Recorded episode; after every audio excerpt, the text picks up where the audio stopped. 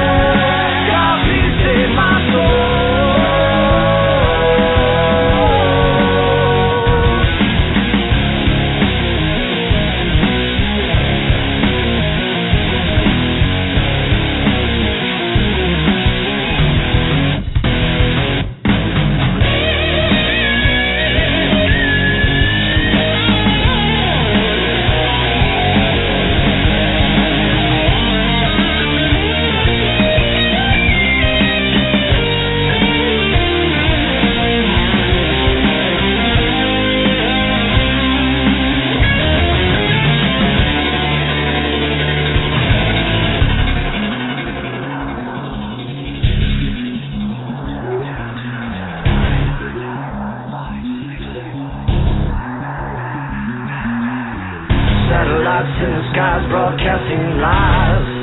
to Billions of people. Cameras on the streets tracking who we meet. You call this liberty?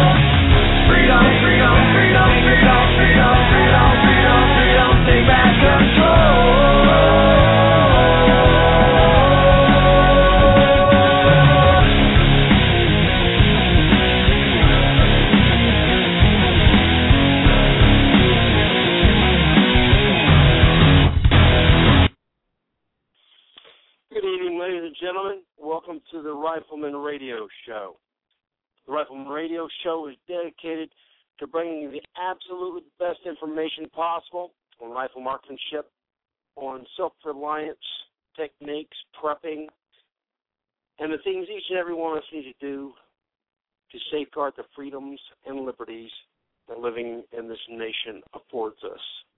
I want to thank the folks for for listening, and you can listen live every evening, 7 p.m. to 9 p.m. And then you can always uh, download the show out of the archives at Blog Talk. You just go to uh, go to the uh, the link for the show tonight, and that link will let you uh, access all of the previous shows that we've done, uh, and you can also get the the show uh, set up to download to your iTunes. And that way you can just uh, listen to the show on your iPod if you want. And I want to thank the folks that listen live each week. And I would also like to ask them to make sure that uh, that as you're listening, that you think about calling in and sharing your knowledge with the rest of the folks. uh, I certainly, uh, I certainly don't know uh, uh, as nearly as much as I would like to know. Uh, trying to give out as much information as I can. But between all of the folks listening to the show, uh, we have thousands of years of experience uh, in a lot of the subjects, especially things like gardening. There, just in the group of folks that are listening to the to the show or will listen to this show tonight, uh, there will be there will be probably uh, I would say at least a hundred thousand years uh, of experience all together. If the people if if the people only gardened uh, two or three years,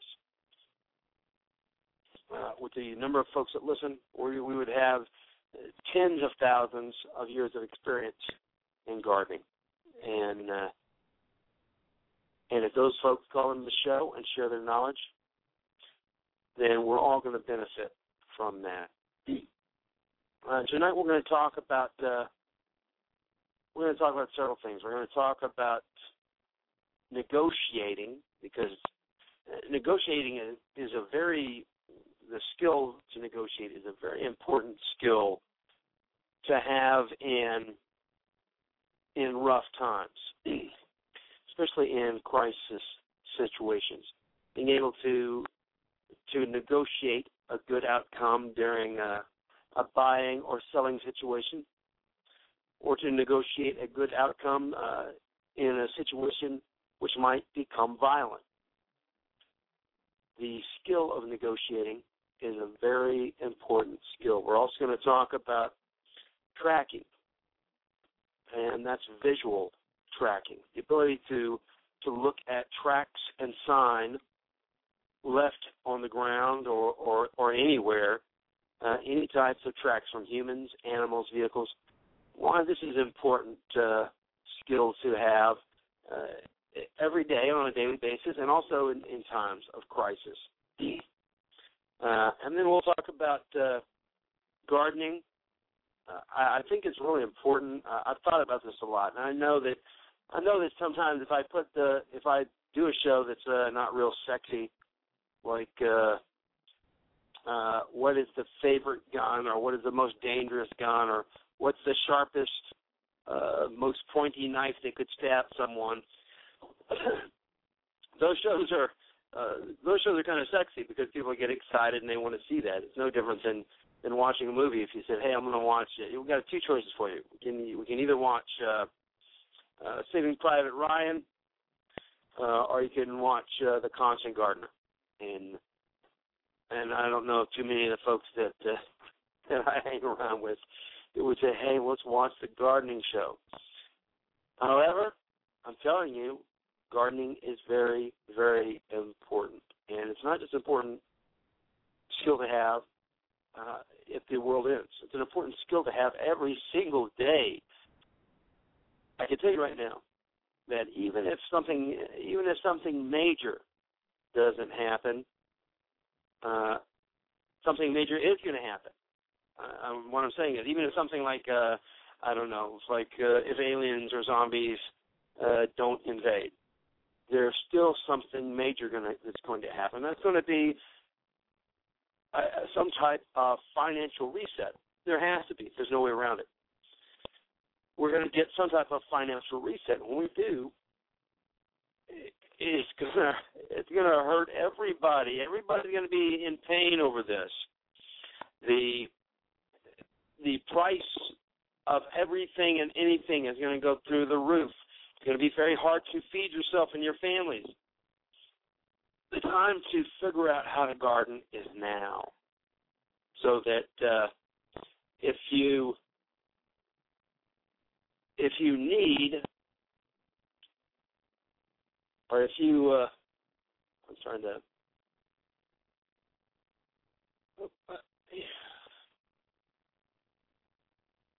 I was trying to fix my computer. It's got kind of a like a low battery short in it.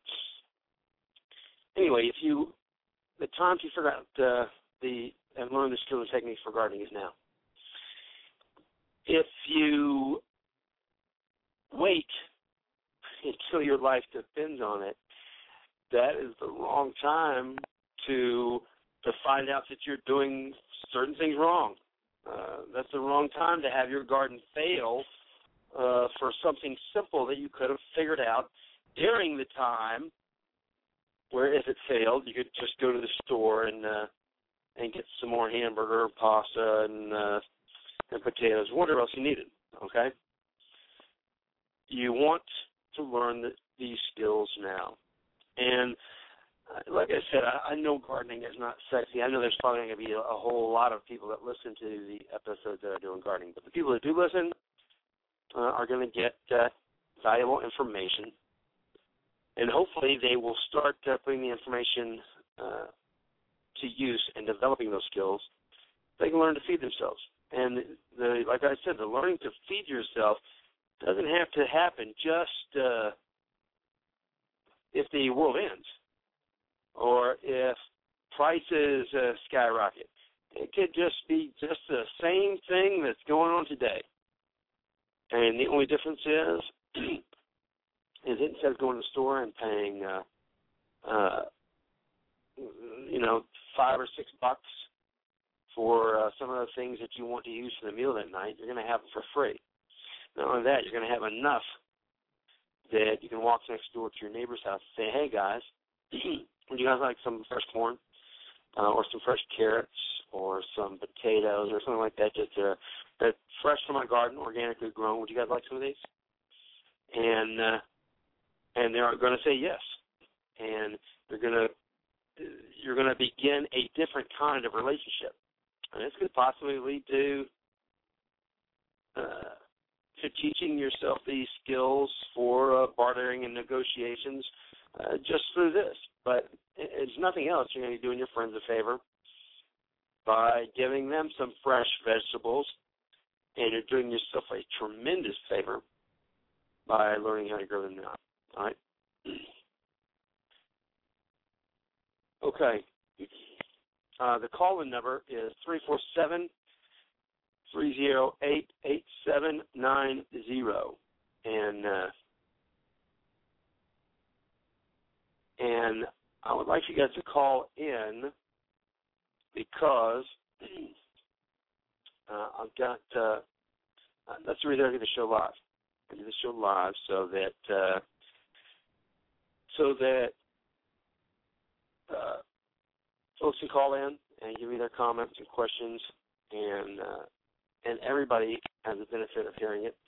I could do the show in a podcast, but uh, but I don't want to do that. I mean, I want uh, I want to do this show live so that folks can call in and add their uh, add their comments and questions to what's going on and just share their knowledge. All right. okay. Let me check the, the chat room. And uh, if you guys have uh, if you guys are in the chat room, and even if you don't want to call in, just post into the chat, and uh, and I'll just uh, I'll relay the information uh, out to folks. All right. Uh, first thing we're going to talk about is uh, negotiating, and uh, having uh, good negotiating skills. Like I said, is is a very important set of skills. In our day-to-day lives now, it's no different. Uh, I mean, it's it's just as useful now as it would be in a an end of the world situation. If you're going to go out and you're going to buy a uh, a new car, you have to know how to negotiate. You don't want to just uh, have the salesman say you what the price is, and you say, "Okay, I'll pay that." I mean, you'd like to be able to do that. I'd like to, I'd like to be able to do that. But even if I had all the money, uh, all the money I needed, I would still want to negotiate. I would still want to uh, to try and get the best price I could, and that takes a certain set of skills. And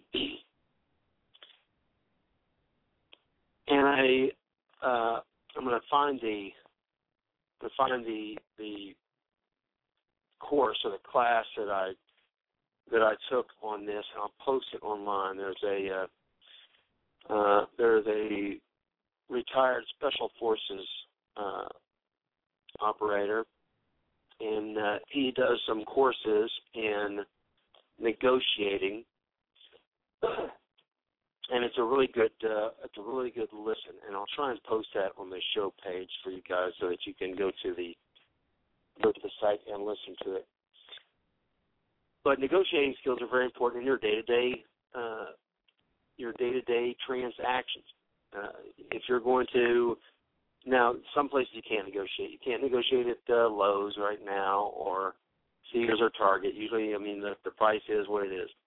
But there are plenty of places that you can negotiate. If you want to go to uh, the farmers market, or if you want to uh, get some work done by somebody, uh, by a builder or a contractor, uh, if you want to have a house built, if you want to have a, a fence put in, if you want to have a tree cut down, all these things, uh, for the most part, can be negotiated. And then we talked last week about barter, and you can also use your uh, bartering skills that you're developing.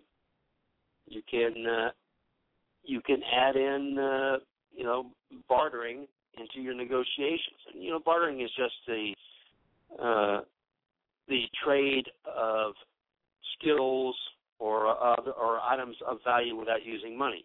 And uh, certainly bartering can enter in in negotiations. Now, when you're thinking about uh, about bartering. Well, let me say about negotiations. Uh, this is uh, is this is a skill uh, that that you will certainly need if it were like an end of the world situation, and uh, and the folks, uh, you know, our own uh, soldiers do this quite a bit uh, right now over in Afghanistan.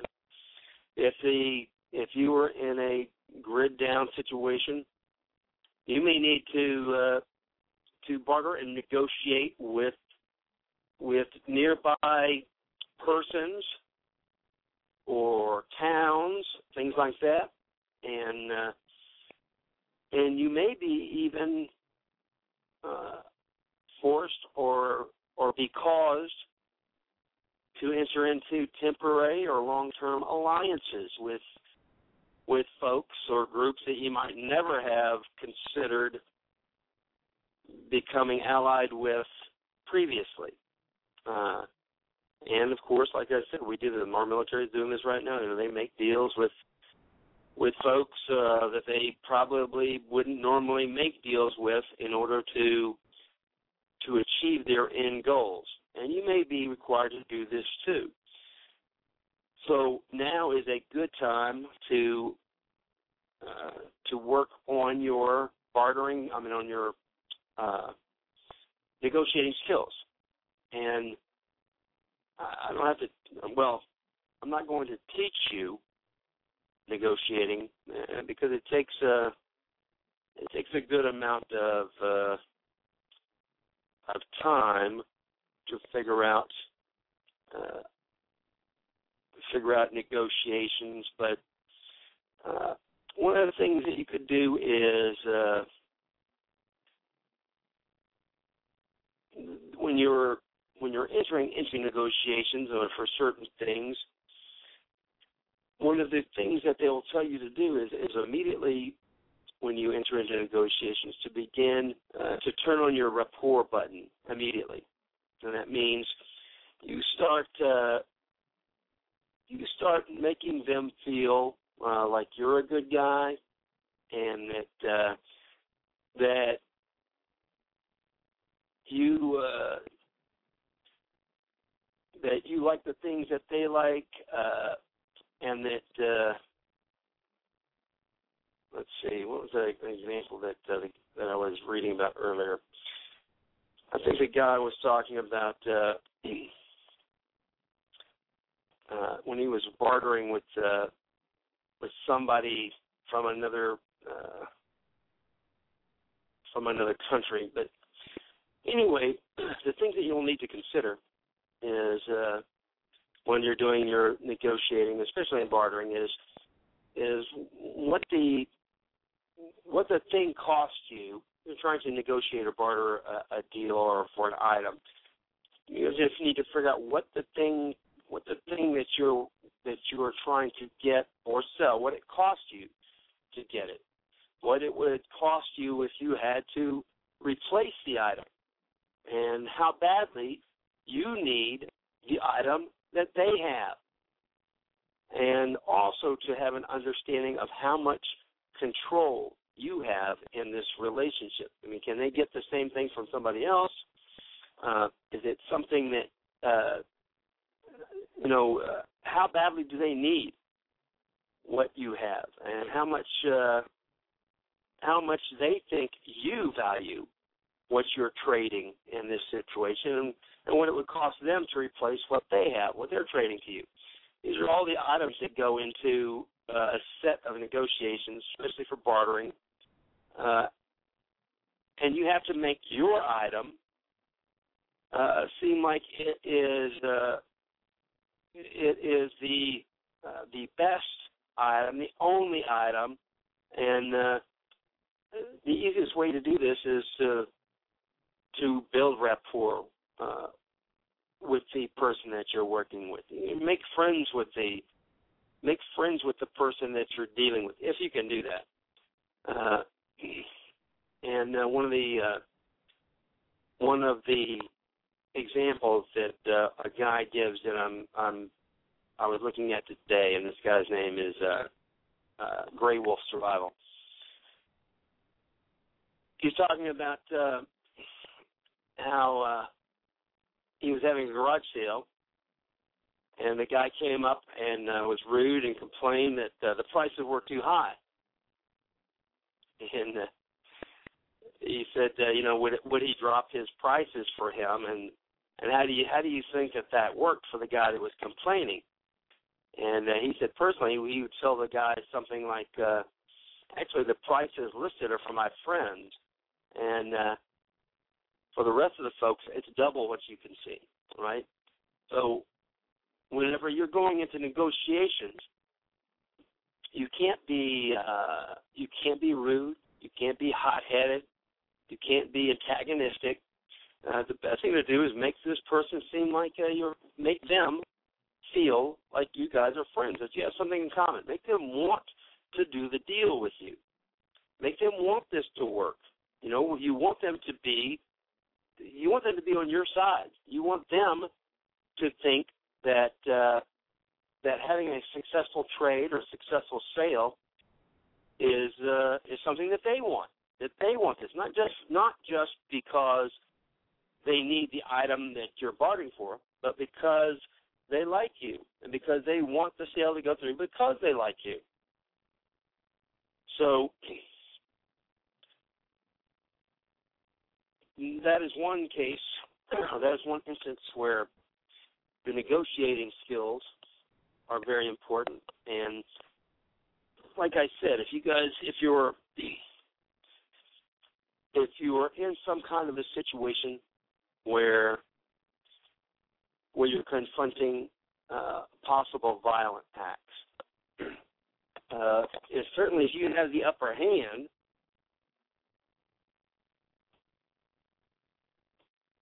if you have uh, uh, if they are approaching your uh, you know your compound and you have it all bunkered up and everything's good and there's three or four of them and there's 50 of you guys now I guess you could be uh, antagonistic or uh, you could be rough and rude and mean and uh, tell them to get the hell away or they're going to get shot or if they say that they if they that they are going to start shooting uh, if you don't do something, you could yell back, "Go ahead! You know, we're gonna we're gonna shoot you."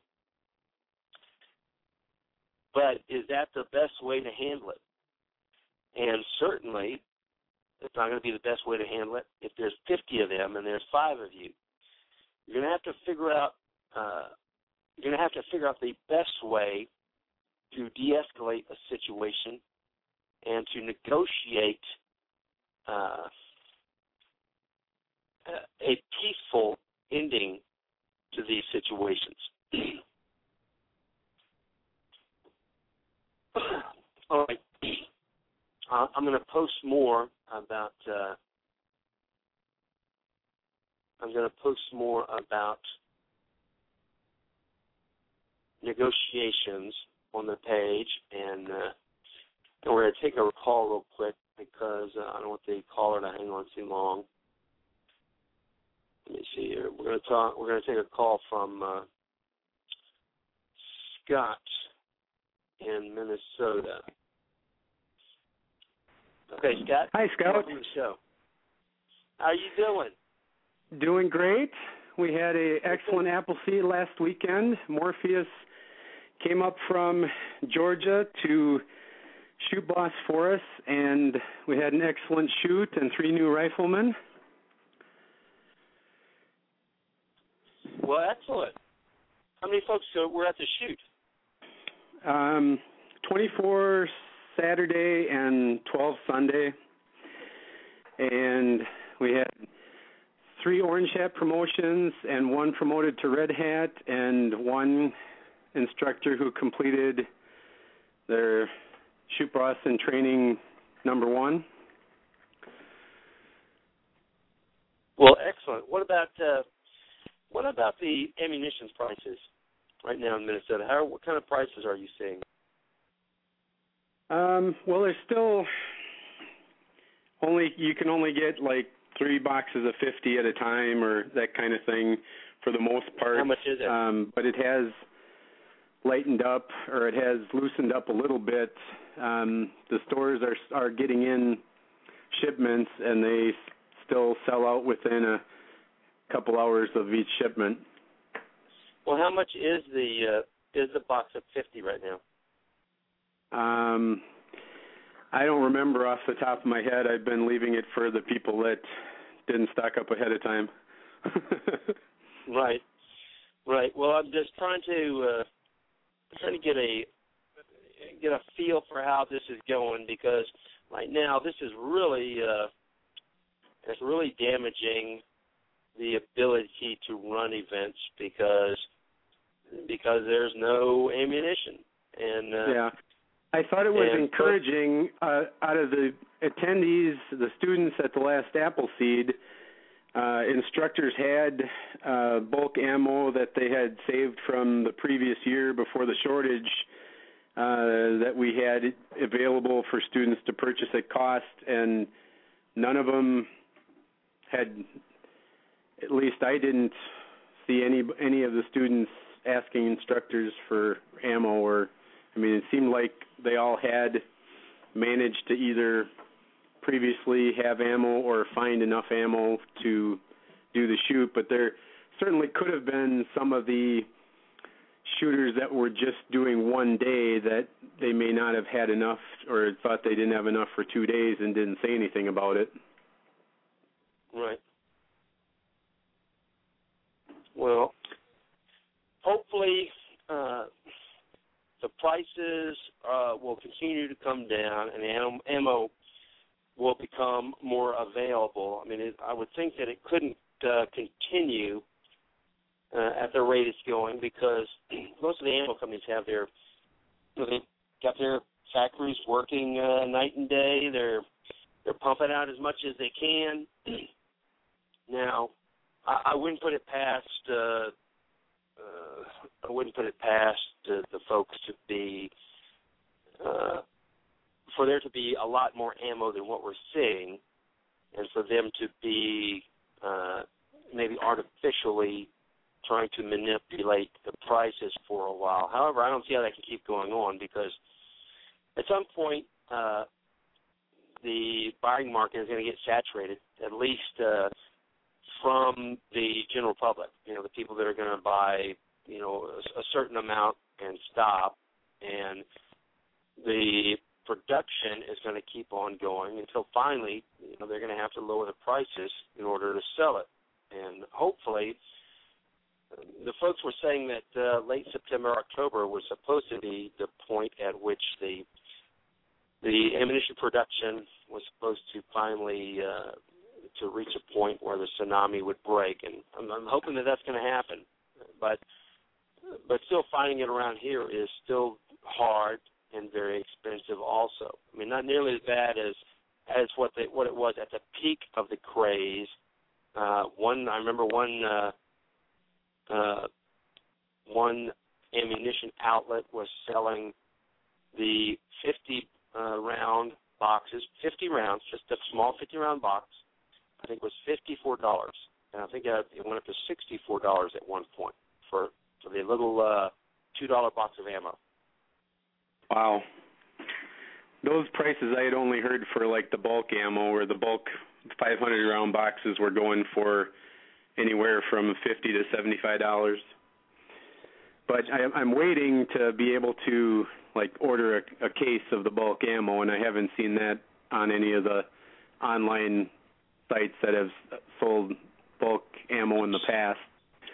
As far as the uh, the gardening subject, I've been blessed to be able to learn a little bit from my dad, and and I still haven't learned all that much from him. But he's been putting in a garden for most of his life, and I've been trying to help with the processing and the uh, some of the some of the work. But uh, we've always had uh, quite a patch of sweet corn. This is the first year that I've that I can remember that the the sweet corn didn't pollinate or turn out at all, but there's a bumper tomato crop and potatoes and onions and green peppers and plenty of beans that we had. So there's plenty of work in processing. We're still getting, still getting tomatoes bottled up.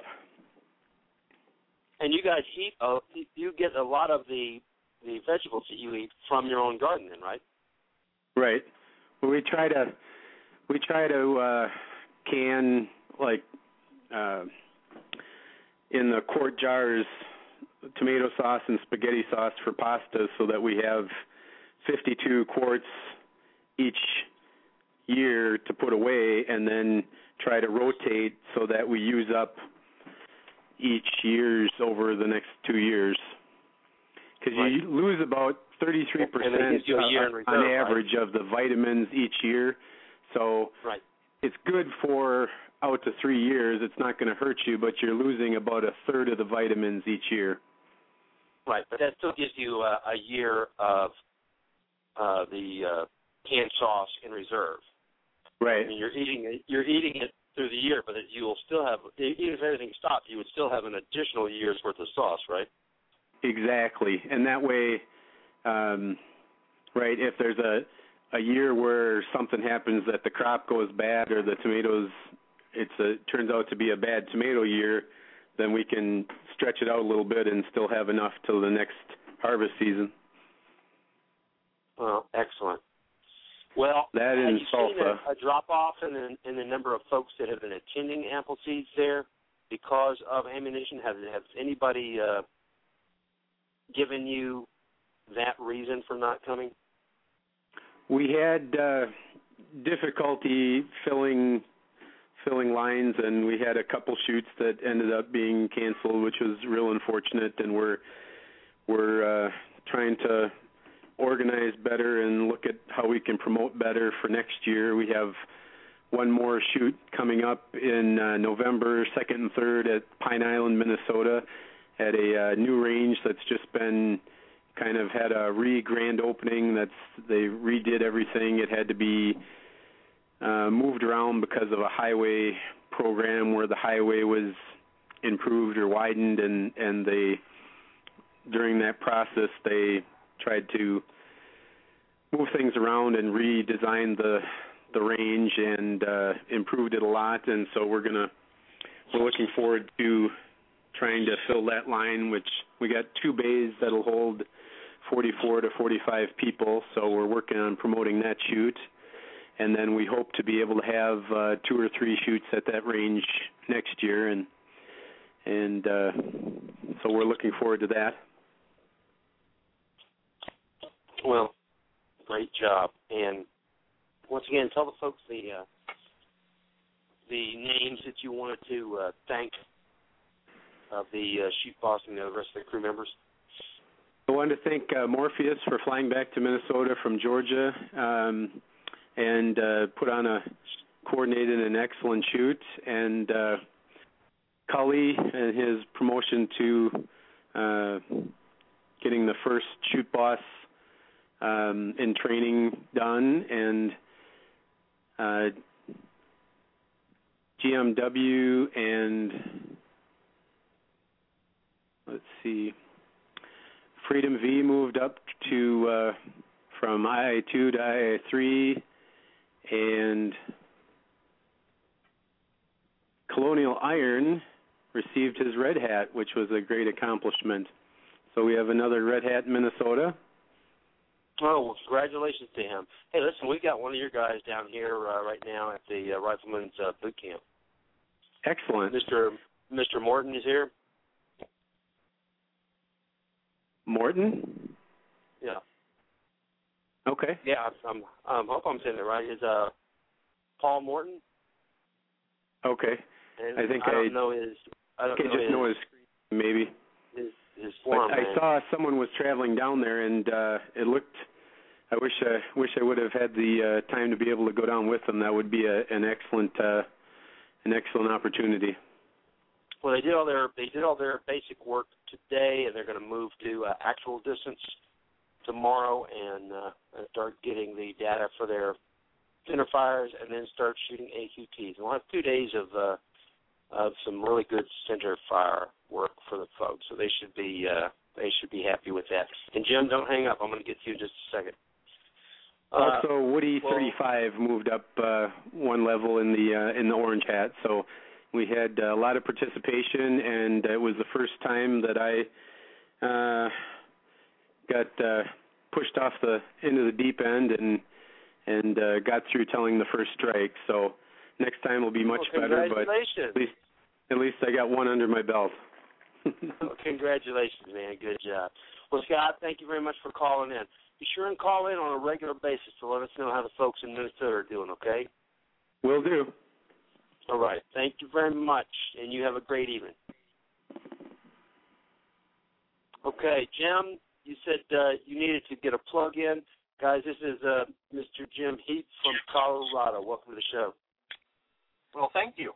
It's always a pleasure to be talking with you, and uh, and uh, you let us come on all the time, and we really appreciate uh, that you let us uh, let us talk about. Hey, no problem. Listen, how are you guys doing with uh, with Colorado now, which uh, apparently is uh, is a land of uh, multiple disasters. I mean, you've got uh, the fires, which you guys barely escaped, and uh, and it really ravaged uh, a, a large section of the state. Then you got the flooding. How you how are you guys faring? I know I know it wasn't in your area, but I, I'm sure it affects the whole state. Well, let me. I'll get to that in just a second. But uh, kind of what I was wondering is, you know, I we, you were just talking about the ammo situation, and uh, and I've got a, a good supply of uh, of 22 ammunition, Uh, but what I'm a little bit short of, and I'm hoping maybe you'd be able to help me out with this, is I could probably use another hundred rounds or so of nine millimeter. And I was thinking, you know, I could get a couple- a couple boxes of, you know, 50 round, a couple boxes of 50 round of 22 of your choice. And uh, you know, and, and I know that that's not the same as nine millimeter. So um, if you're interested, I've also got a couple of slings that are in, in really good condition that I could throw into that deal. And uh, No, I was they, just don't, they don't have we- my name on them, do they? no, they don't. But I, I was thinking we might be able to come to some agreement where I could, you know, I don't need a lot of uh, of nine millimeter, but where we could come to something where, you know, I could get some nine millimeter from I- him. And I would be glad to do that, Jim. I'll be glad to do that. I'll give you a call tomorrow. We can work out the details. We'll have to work that out. Anyway, sorry. Um, uh, uh, so yeah, back to the um, to the flooding. Yeah, we uh, uh, we've been hit by a lot of things um, in the last couple of years, like you say, fires and flooding and that kind of thing. And um, it just happens that this weekend we are doing a Self Reliance Expo in Denver. Um, and because of the flooding and the fires, they're having uh, really good pre-sale um, ticket sale, and they expect a, a big crowd. Uh, I bet they are because whenever you go some through something like that, you know, it makes you it, it makes you realize uh, how vulnerable you are.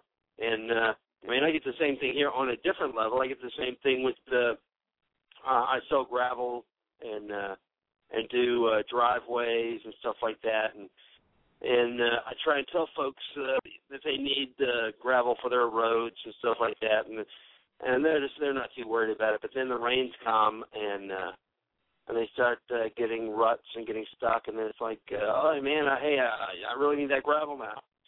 And uh, yeah, you do. You do need the gravel now. But it's not going to work as good because uh, because you waited too long. Now, something happens like this, like a, a disaster in an area, and people see how vulnerable they are, and and they want to make sure that they're doing something about it. So I, I'm glad that I'm glad that folks are doing something about it. I'm not glad that there has been any type of a disaster, but I'm glad that folks are seeing that they need to be more self-reliant. And so yes, at this show, of course, Appleseed will be there with her pellet line, and uh, uh, but they will also have uh, hydroponics, uh, aquaponics, where you're you're raising uh, plants, but you're using fish um, fish poo as fertilizer. But in the process, you're raising fish to eat and plants to eat. They've got that. The um, heirloom seeds. Oh, you, uh, just all kinds of things. Um, that are that right up the line of what you're talking about. Uh, seminars on how to how to oh suture um, wounds. They'll- have that this time. Anyway, there's um, just wanted to let the folks know in the Denver area that uh, that's going on Friday and Saturday. We'll be there. They support Appleseed, and we like supporting them. If there are any instructors listening who aren't going to be there, we could probably use some help too. Um, but it's a yeah, it's a real good show. They they treat us well, and there's a lot of very good information. Um, it's not just uh, you know sales. We're we're here to sell you a, a, a tub of butter, although they will do that. Um, but it, they also have classes on how do you. Uh, I don't know what their classes are this year, but typically um, gardening. Last time they had on beekeeping. Um, so anyway, just just things so people can be uh, more reliant on themselves and less on the uh, other folks when when things go bad. I was talking with one You of our you mentioned the, the beekeeping, and Yeah. I don't know that. uh I'm sure a lot of folks know it, but probably some don't, and that uh is honey is the only the only food uh that, as far as I know, that is known that uh, will not spoil.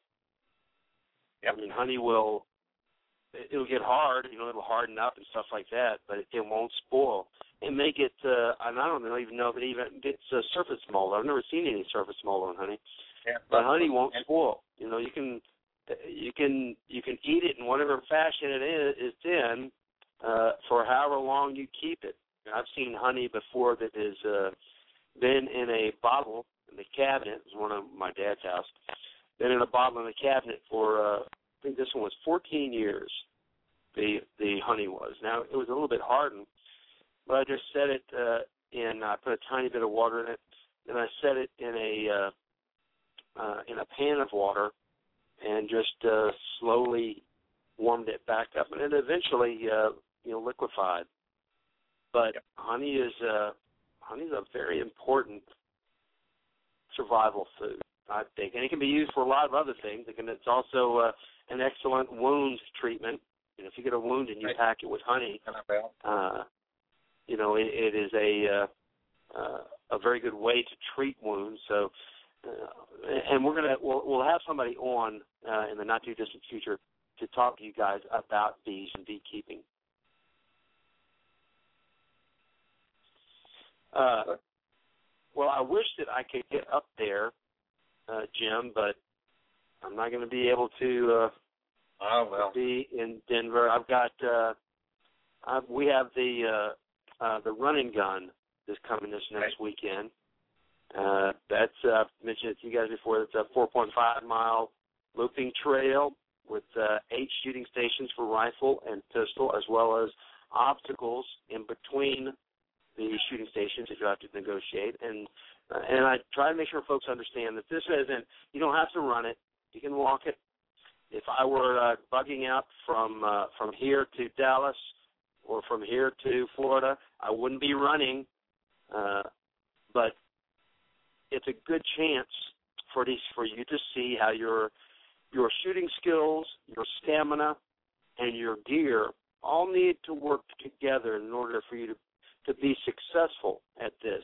And this is a good chance for you to do that. None of the stuff we designed it not. Uh, it, nothing is there to break you, right? Nothing is there to break you. You you don't have to be Spetsnaz or uh, or Delta to go to this course. Uh, it's designed to be uh, fairly easy, and yet at the same time be hard enough to make sure that it's got your heart rate going before some of the stations, so that uh, so that we can induce a little stress uh, through physical activity, because it's hard to really induce fear stress without fear and uh, we've decided that trying to induce fear into people is not going to be very easy nor practical. So we're going to use a little bit of physical, a little bit of physicality to uh, to try and induce some of the the same uh, reactions, same some of the same uh, uh, feelings of stress that you would have, uh, and give you a chance to uh, to see how you and your body works along with your gear uh, during this course. It's a great chance. It's a great uh, course to to try out new gear on and for you to see how your gear works. I mean, I talk to folks all the time. Uh, you know, different folks in uh, shooting communities and the prepping community and stuff, and and eventually it will come to to gear and firearms and stuff like that, and folks will say, yeah, you know, something happens. I'm going to use uh, this rifle here. I'm going to use uh, this pistol. I'm going to carry my mags like this. I'm going to use this uh, this great new backpack I got. I'm going to have my water like this. I'm going to wear these boots, uh, and, and on and on. But then I asked him, I said, "Well, have you ever tried shooting with uh, with any of that stuff on?" Nope. Have you ever tried walking around with that gear on? See how it works? And, well, you know, I tried it on when I got it. I tried it on when I brought it home. But but you don't know how it's going to work. You don't know how you how it's going to wear. So this is a great chance uh, for you to be able to do that in a situation where you're having fun, rather than where a failure of your gear could cost you your life. Right. So if you want more information about it, go to uh, BattleRoadUSA.com and get signed up. We've got we still have some slots left for this coming weekend, and get signed up for the course. Okay, I just uh, pushed my pitch in there real quick, Jim. You did. I I listened to that. and, you know, if if I wasn't doing this expo, I would consider coming down there. Except I don't think I could make the four and a half miles right now. So uh, unless unless you want let me walk the whole thing. So Yeah, well, of course. I mean, that's what we do. Most of the folks do walk the whole time. And we've got some guys, uh, uh, some hardcore guys that are running. Uh, Mark runs it. You know, he he does a, a really good job. He ran Pecos. He runs this. He's he's really geared up for this. Uh, uh, I'm an old fat dude, and uh, uh, I don't run as much anymore. And uh, you know that's that's one of the problems that you have when you when you're encountering older fat guys. Uh, it's, they're a lot more dangerous because they, no longer have the desire to uh, like to physically fight and stuff like that. And they're too old and fat to run, so they're probably just going to shoot you. So that's why you have to uh, to be careful around the, the old fat dudes. I, I walk the course, but what I do is I keep a really uh, a really good long rapid stride, and uh, and then I gauge it so that uh, as I'm coming up, as I see a shooting station coming up, I slow I slow my stride uh, and start uh, uh, over breathing, not hyperventilating, but over breathing to make sure I'm flooded with oxygen. Uh, so that I can hit whatever obstacle it is, and then uh, have enough oxygen in my lungs and stuff to do the uh, uh, to shoot the course. But I do a I do a really fast uh, walk, faster than the than the British soldiers, which was what was that one mile, uh, one sixteen miles, uh, sixteen miles an hour. Was that it? That'd be pretty fast. Or one mile every sixteen minutes, maybe one mile every sixteen minutes. That's what it was. About four miles an hour. Uh, uh, my and my pace count is probably a little bit faster than that. It's it's right before you would start to run, and that's how I try and keep my pace going like that with just a long, flat, non-jarring stride.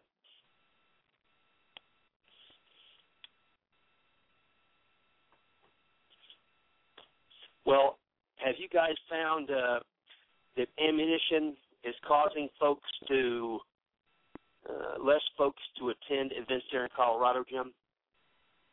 Yes. Um, it, we are getting ammun uh, on the shelves. Everything except 22 is available without much effort. It's a little expensive still. Uh, 22 ammunition is still pretty tough to find, uh, but it's it's more available. And yeah, I think that has cut in to our numbers on the shoots.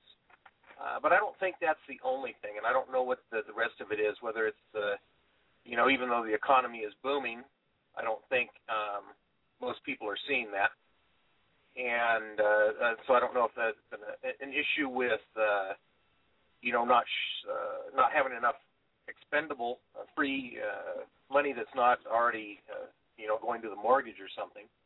Um, Right.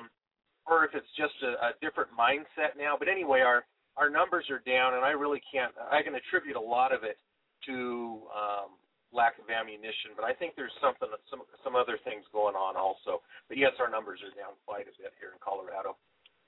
Well, I know that uh, uh, first of all, Colorado has been experiencing a lot of uh, uh, a, a lot of uh, natural type disasters with the fire and the flooding and stuff. And then on top of that, you have uh, the ammunition shortage, and there's there is a real shortage, but there's also a perceived shortage, which is people aren't looking because they figure there's nothing there, and there's not a whole lot there, and what's there is expensive, and even if people can uh, can pay for the course, then a lot of times you'll have to double what the course costs in order to uh, purchase the ammunition to go through the course. And anytime you do something like that, anytime you you double the price on something, you're going to get a drop off. There's just there's no way around it because a lot of folks, uh, a lot of folks that attend Appleseeds are in that range where the the admission price is not that bad, especially if it's a family going to. It's not that bad because they got dad's paying, and then the, uh, the mom and the kids are getting in for a lower price. But they still have to figure in the gas to get there, uh, whatever accommodations they'll need. And now you, on top of that, now you throw an extra uh, 100, 150 bucks for the ammunition. Because even if the kids are getting, the women are getting in at a discounted price, they're still, they're all still paying the same price for the ammunition, which is a lot. And uh, and a lot of folks are at that uh, that threshold where an extra hundred bucks makes it a an, an undoable situation. An extra hundred bucks per person makes it an undoable situation. So we're certainly going to see a drop off because of that. But I also, uh, and I don't know how to explain it, but I also understand what you're saying because there is something else. There's something else, and I don't know what it is either, but there's something else right now that is that is causing folks not to attend, and I don't know what it is, and I wish that I did. Yeah. Anyway, when we get that figured out, maybe we can make a, a change in that and, and bring our numbers back up. Our numbers here in Colorado, as far as uh, students at a shoot, are slowly coming back, but they're not quite what they were at the uh, last year at this time. But up until oh, a month ago, we had most of our shoots had one and two students, three students, and we also had to cancel some because of lack of either students or instructors. Right. So. All right. Well, Right. if anybody is in the uh, the Denver area or close to it, Jim is going to have uh, the crew there at the Self Reliance Expo in Denver, and certainly he could use the help there. Uh, if you guys can stop in and lend a hand, even just for a couple of hours. If, you know, if you want to, if you say, "Look, I want to go, but I also want to see the show," I'm sure that uh, Jim would uh, would appreciate you just uh, working the table and uh, and shaking hands and giving your Appleseed spiel, even just for a couple of hours. Uh, it would really help out. So if you can, Can we- stop by the expo there in Denver. If you can, call uh, call Jim uh, and let him know that you're going to be in the area, that you can help out, so that he'll know that uh, you have somebody coming and, and can help uh, help with his scheduling. Yeah, we. Uh, got uh, anything else you want to put out, Jim? I was just going to say that uh, at these expos, we have an opportunity to talk to a couple of thousand folks who actually want to talk to us. And the more instructors we have, the more of those people we can talk to. Uh, I don't think there's ever been a uh, any of these where we were able to talk to everybody who was willing to talk to us because we just didn't have enough um, Appleseed um, instructors or or crew uh, to talk to everyone. And so, you know, if you want an opportunity to to talk to a couple hundred people about Appleseed, um, this would be a great time to be able to do that. Anyways, that's right. what I've got. You're absolutely, you're absolutely right. The the folks that are there, they go to the Appleseed. It's like they- they've already been uh, they've already been vetted. It's already been uh, the strain. They've already been through the strainer, and these are the folks that that will come to an Appleseed. And like you said, it's just getting getting a chance to talk to everybody. And I've worked a couple there with you, uh, not in Denver, but in uh, Dallas uh, for a couple of different years. And uh, and you're absolutely right because I'll be talking to two or three people, and there'll be uh, five or six other people standing around looking and reading. And I'll do my best. I'll, I'll stop my spiel just for a second. and Say, hey, come on over, come on over. Let me let me tell you what we're doing. But even if I even if I do that, there's still you know they still come floating by on the river, and I can't catch all of them. Uh, but they all you know you can tell when somebody stops and they slow down and they start looking at the booth and and you try and bring them in, but uh, you know, but still people are sliding off. So the more instructors that are there that are able to to catch those folks and let them know what we're doing, the better it is because if the people are there and they want to talk to somebody, but if you can't talk to them right then, then they're going to kind of look, but they're going to keep on moving. You know, so they're going to go to the next booth and see what's there. So the better, the more instructors that are there to catch those folks and let them know what we're doing, the better it is. So if you got a chance, uh, give. Uh, okay, look at move. If you got a chance, uh, let uh, Stop. or or stop by Denver. Come on, move. My dog is deciding he has to be in the chair with me. Uh, let uh, Jim know that uh, you're available, and then stop in uh, at the Denver Expo this next weekend and give him a hand. Okay, thanks, uh, thanks, Jim. Tell Kim I said hey, and and best uh, of luck and skill to you guys this weekend. Okay. I have one more thing that Kim reminded Okay. me um, very quickly. You know, the part of the deals with the expos is it's really hard to know how many students we get on the line from an expo and those kind of things. And I was at a shoot this past weekend talking to one of the instructors, and uh, it, and he's going to bring his family uh, to the expo to work the booth with us. And he's saying, well, how many students do we get from this? And I said, I don't know. We don't have any way, you know, really to know it. And one of the students at the shoot speaks up, a guy named Randy. He says, well, I heard about it at the expo because uh, we did one about a year and a half ago here in, in Colorado Springs. And so Randy, um, I I would never have known if the other instructor and I weren't having this conversation that he came through the expo, but he's brought three other people with him to to a couple of different shoots. And so you never it's it's really hard to tell, but there is a return on our effort um, at these expos getting students to the line. Anyway, exactly. now that's well, that's really all you I got. you never know. Uh, that's the whole that's the whole point of uh, of the Appleseed project is we're planting seeds, and you never know where where it's going to come, where it's going to come next, and and who's going to be listening. And this is a great place to uh, to be able to focus your energy on folks who are going to be the most receptive to it.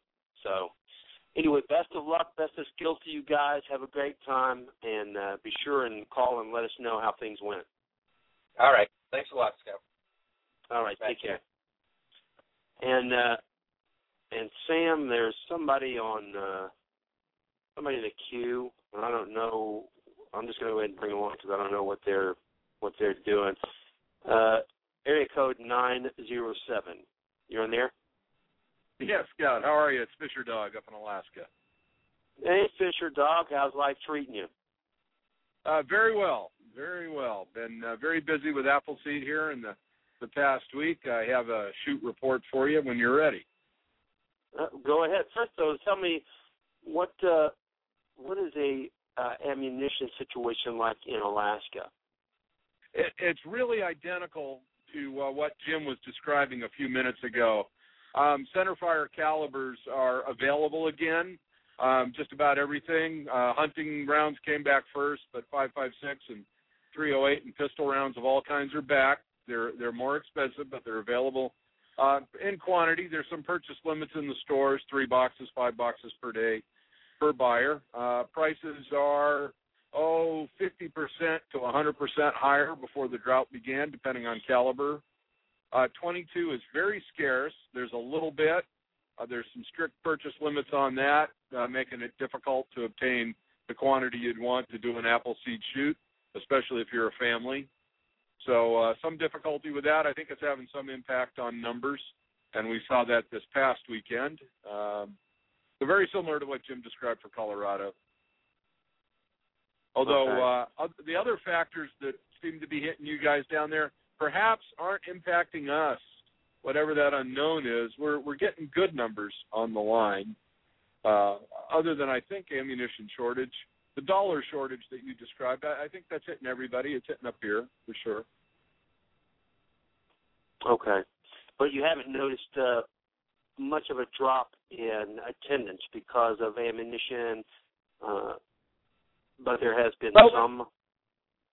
Some I, let me just let me describe the shoot in Soldotna that we had this past weekend. It was our second shoot at the Majority Arms Range, uh, just outside of Soldotna. Great people down there, bro. Uh, excuse me, Joe and Brenda Treffren had us down for a, a second shoot.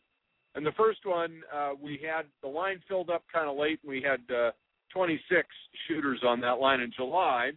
And of course, it's a little easier in Alaska to get people uh, out to lay on the ground for something they don't know about in July than say the last weekend of September when the weather's colder. But we had 12 shooters for this event. Uh, promotion got started a little bit late, but uh, in the last uh, two weeks or 10 days prior to the shoot, our range host uh, promoted it heavily to some homeschool groups in the area, and she got many, many phone calls, but we didn't see a registration or an attendance really increase uh, relating to that telephone call volume she was getting. And I think my guess would be that's because folks got excited and thought about coming out, but went to the store to get some 22 LR, and it was not there, so therefore couldn't do the shoot. Uh, Yeah, Well- yeah. And we have some we have some other things going on shoot report wise, but ammunition wise, that would be be my description, Scout. The uh, Well- August event that we had, we had 26 or 27 shooters on the line. Now uh, we did have a couple of no shows. We were sold out at 30. That's the capacity. at the the range where where we were in August. So yeah, and again, I think an impact from the ammunition there on the no shows. Okay. Well, like I was uh, telling Jim, I'm hoping that that the pundits are correct when they say that they think that the uh, the production uh, is going to meet and exceed uh, the demand in the next, you know, during this month, and hopefully by the end of this month, things might uh, things might become a little bit more affordable. I, I don't see how they can remain at at the current levels because because like I said, the uh, the industry is cranking out these uh, the ammunition, and folks are still buying it. And, you know, there's going to be there's going to be uh, a lot of folks buying it probably for a good while because uh, I mean it's been touted uh, on the radio and books and everything else. Uh, there's the the need for ammunition uh, for the uh, for the end of the world scenarios and stuff like that that uh, are also current and prevalent. Uh, but there's also plenty of folks who are buying ammunition because of the uh, the the the investment purposes of it. You know, ammunition, uh, lead has been outperforming gold and silver for the last uh, six or seven years. So, yeah, uh, you know, right. people I know a lot of people that uh, are buying it as investment. You know, and these are people that are buying uh, large quantities of it, and it's not just a few people; it's a lot of folks that are doing it. Which means that uh, that you know we're going to experience this to a great deal, and I hope that it's not. And, and, it, and it, it's going to be somewhat like it has been in the last few ammunition crunches, where the you know the price goes, it goes back down, but it's never going to go back down to where we'd like it to be. No different than when the gas goes up to four bucks, and it finally comes back down, but it doesn't never go back down to uh, you know a dollar sixty. Uh, they're going to you know they're going to keep the price up. I, I regularly talk to the owners or managers of three different good stores in the area, and I get that same perspective that the pipeline is starting to fill back up and improving. Prices will come down some, is the word they get from their distributors and the manufacturers, but probably not to where it was. And, and the 22 situation they see as improving, may, maybe more than a month in the estimate I've heard, but you know by the end of the year, early next year, they expect the quantity available to be much more normal, is, is the word I'm hearing scout up here. So. Well, and I hope that's right. We'll just hope. Uh, I hope it uh, occurs soon because you know things are getting kind of rough, and uh, and we don't want. You know, it's, it's in times like this. Uh, they're they're rough on the program. A lot of people get discouraged, and uh, and that discouragement affects the way that they that they look at the program and stuff like that. And you know, it's a it's a trial for us, no different than uh, than the guys had back in uh, 1776 and 1777. Uh, it's going to be everything. Uh, everything that's occurring now is eventually going to end, and hopefully, uh, it's going to the resolution is going to be a good one and uh, and things will go back somewhat to normal. Although uh, I can assure you, it's it's only going to be temporary when it does, because at some point in our probably uh, in our not too distant future, there's going to have to be a reset uh, as far as uh, financially for our nation because uh, we're we're like we're being guided by a bunch of those uh those drunken kung fu masters from the Saturday matinees, you know. they're Yeah. they're just going crazy with the spending and you can you, you can't do that into infinity. I mean, you can only do it for a certain amount of time before everybody before before it becomes evident to everyone that you're broke and that you don't have any money and that you're just faking it uh, you know, they people will accept it for a good amount of time, because they usually figure, well, something will happen. They'll get back on their feet, and uh, you know things will get better. But when that doesn't occur, and uh, you know, and the drunken kung fu masters keep on spending, then eventually there's going to be a reset. And I feel that's I feel that's where we're headed. I don't think we have any choice in that. But hopefully, uh, hopefully something will happen to ward that off. But uh, but it may not. And that's why I'm that's why I'm talking to folks about about gardening tonight and uh, give us your perspective on it there from Alaska, uh, Fisher Well, Dog, I- because you guys have a very uh, a very different gardening season than most folks.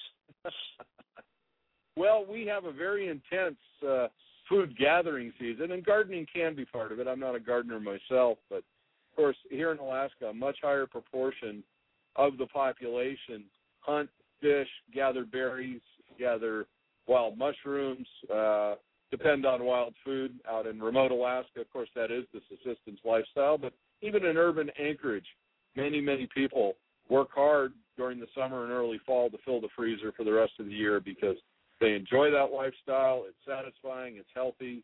It, it's part of a heritage that you know has has faded in some other parts of, of North America, whether it's the United States or more urban areas of Canada.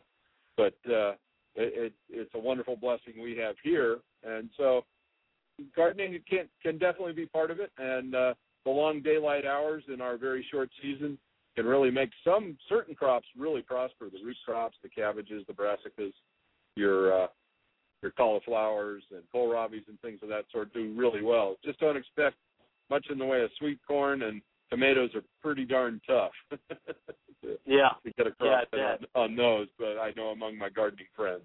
But the state fair is at the end of August every year, and they're they're beautiful vegetables at the the 4-H display that they have out. But it's you know it's the right crops for our very our soil our soils stay very cool even in the summer, and you know even if the air temperatures are warm, uh, you have to deal with that. right. Well, there's uh, a lot of the area has uh, uh, permafrost down in the soil, right?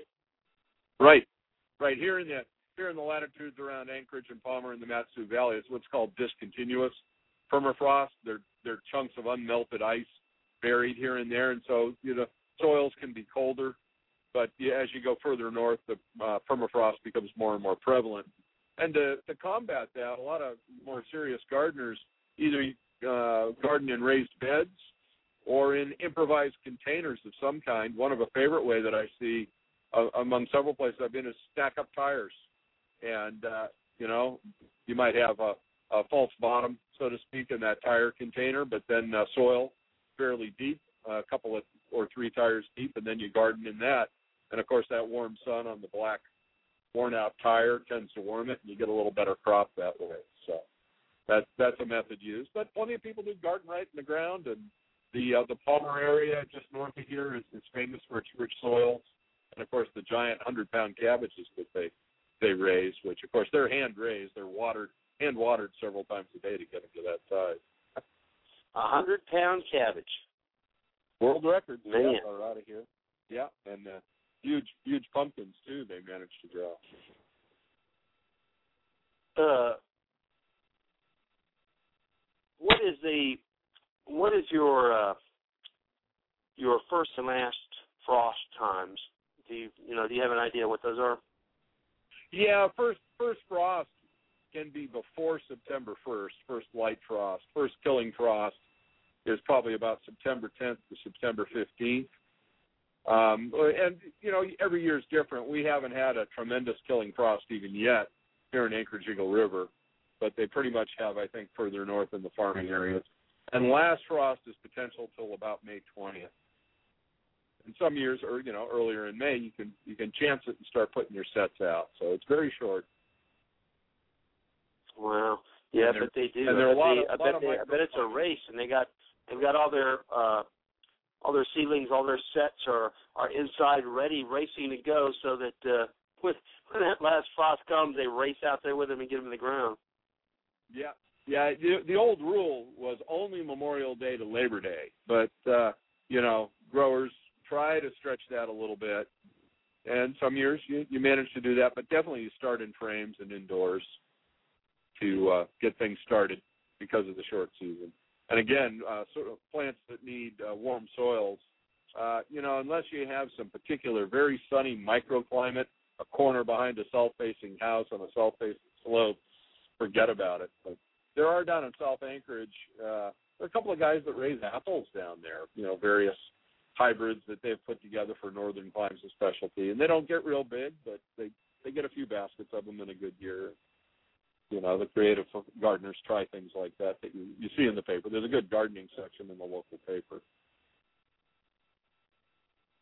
Well, well, I I thank you for calling in because uh, I Could like I- to hear about how it's going in Alaska and uh, and what else do you have? It sounds like you want to say something else. You you bet, Scout. This was the first weekend in Alaska that we had two shoots going on at once, which was a, a neat thing. We had a total of 12 shooters on the line for two days down in Soldotna, as I mentioned, with myself. Shadow Man from Washington came up to shoot boss that and trained me on that aspect a bit. And Dirt Diver, uh, IAT1, joined us and did a tremendous job. And then also on Saturday the 28th, uh, Appleseed Project Appleseed Alaska was invited to do instruction for the Alaska National Guard. And Hawkhaven Nero, American Amazon, came up from a, what we call the lower 48, and it's an SKS along with local instructors Eagle River and Alaska Red. Uh, instructed, I believe it was 59 uh, guardsmen, who uh, then uh, the word is went out on Sunday for their qualification and had one of the best rounds of qualification on their Alt C target that they've ever had, and we're very excited about that. So kudos to all the folks who uh, border rated or whatever you want to call it from the lower 48 to help us out. And we're seeing tremendous growth in the program up here. We've got some excited people. So I hope I can spread that back over your show back to the lower 48 where uh, maybe folks are experiencing uh, a moment of frustration, but those pass. The mission's too important to stay frustrated, I hope. Well, I sure hope that I can get up there to uh, to meet you in person and to uh, to see how the program is running up in Alaska. I'd love to come up there because uh, uh, it sounds like it uh, it's in its really exciting phase there right now, which is which is the the when folks start finding out about it and they and you're having a lot of big shoots and stuff like that. You're catching all the easy fish, and uh, I really like that. I really like that section of Appleseed. Uh, I mean, I like Appleseed all all over. I just it just whenever you're whenever you call the easy fish and now you're uh, you're having to work really hard to get the shoots. Uh, that's the that's the harder part. Uh, I like Sure the uh, Sure having the big shoots in the beginning. I like that. And I'd love to come up Absolutely, too. Scott. Uh, Well, come on. I know you guys have, uh, we would love to have you.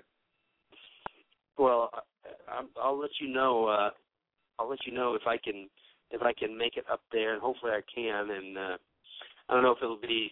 Uh, well, it's not going to be this year because I'm No, no, I've got the, uh, October, Appleseeds and classes all the way to the end. Yeah, we have an event coming up October 12th, 13th. We still have some open slots on the line for those listening. Send send people to register for it. But that will be our our last regular Appleseed of uh, 2013, and uh, we'll go into Liberty Seed phase and uh, a little more training for instructors. But uh, just gets too cold to to run a line for for most shooters for you know well, to that's what I bring young going to ask young. Is, kids. is when you is when you guys start shutting it down. You said uh, the the month of October. When will you start getting uh, snows? Um, any any time now. Average first snow is about October 10th, so we could have snow on the ground next weekend. And we almost always are frozen up hard with snow on the ground to stay by Halloween. Very rare is there a Halloween that the kids aren't having to wear their snowsuits over their costumes. And it's 10, de- 10 degrees. Oh, what a ripoff, man! yeah, well, there's some trade-offs. You can you can get a moose in the freezer here, but Halloween can be a little rough. Right. All right. Well, thanks. God bless you and yours, uh, Fisher Dog. Tell everybody in Alaska I said hey. Best I of will. luck and skill to you, and uh, uh, call in after call in after the next Appleseed. Well, call in anytime. You're always welcome. Call in after the next Oh, Appleseed. uh, Let me know how it went too. Okay. Yeah, one more one more thing. Shout out one new rifleman um, at the Soldotna shoot, Greg R. And uh, uh, new instructor has joined joined the cadre. Knox will be helping us in out in the October shoot. So fabulous, and a couple of prospective blue hats as well. To the American Amazon. Okay, perfect. So, so the guy that shot uh, lot, the rifle Sanders, he he took a hat. Um, he's going to. I, I I wouldn't say that he did yet, but uh, somebody from the August shoot, Knox, has taken a hat, and actually his wife Okay. did also, but not not able to work her first shoot in October, so we'll stand by on that. But we're on the grow, which is uh, good news. Well, great. All right, you guys take care, and like I said, tell everybody I said hey, and uh, we'll talk to you uh, after the uh, the next sheet. We'll do. Thanks, Cap. All right, thank you, brother. Yeah, I bet it's really exciting right now to be uh, to be in Alaska and doing the uh, running the program up there, and uh, I would just like to go and visit. Uh, I'm not. Uh, uh, when I was younger, the cold didn't bother me. Uh, I don't know that I was ever that fond of it, uh, being from Texas, but uh, uh, now I'm not fond of being cold. I want to be warm. Uh, never mind the 108 degree days uh, as long as it's not humid. You know, when it's just a dry heat blowing, it doesn't bother me at all. Other than uh, I have to make sure I've got uh, uh, three or four bed sheets, you know, out uh, in the barn, the shop, so that when I'm working on uh, gear or something like that, or working on one of the tractors or something, I always make sure I have the bed sheet spread over on, on top of all the parts and the tools so that I can pick them up. Because if you don't, even after just a couple of minutes, they're too hot to pick up and use. So, but the dry heat doesn't bother me. Now, when it's humid, of course, if it's 105 degrees uh, the day after a, uh, a one-inch rain, then that's rough because then it's like uh, uh, it's like you could fill your pockets with uh, with oysters or shrimp, and they would be uh, they would be ready to eat by lunch. You know, they'd be boiled. uh, but I would sure like to go to Alaska in the summer. All right, uh, we're going to continue on now with the with gardening, and uh, I see that. Uh, let's see, one of the folks in uh, the on the chat room, we were talking about bees. Uh, she was talking about, uh, I say she, Freedom V. Uh, Freedom V was talking about uh, their bees in Minnesota. And I, had, I just happened to be friends with uh, uh, a woman whose father was a, a beekeeper in uh, uh, Nebraska and he had uh, friends all over the area there, Nebraska, Minnesota, uh, that uh, were all beekeepers. And in the winter, they loaded them all up on uh, trucks, all the all their hives, and they would have I don't know how many hives, 50, 60, 70 or more.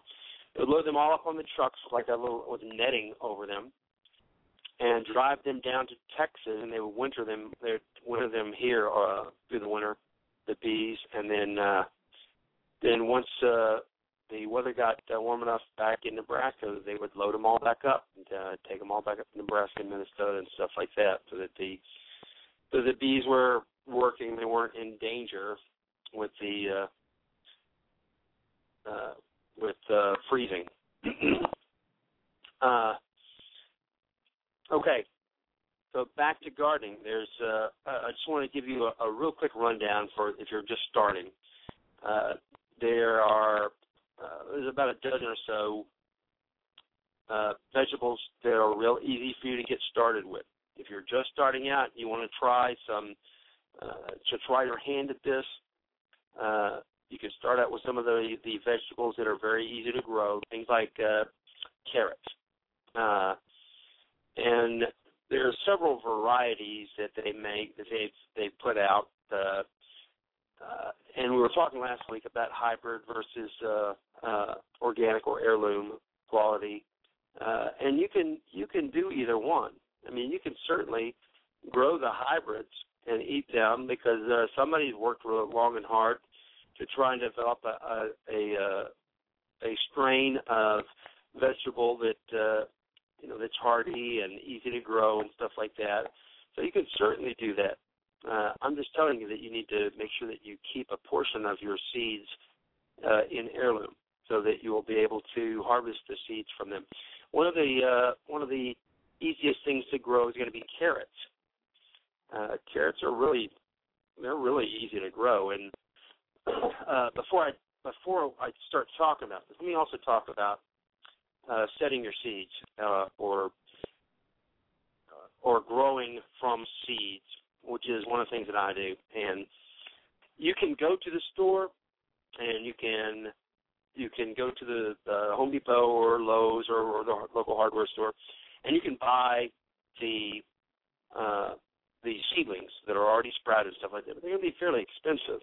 Uh, by the time you factor in your all the stuff that you're going to do, it's going to almost be as expensive to grow those things as it is to go and buy them.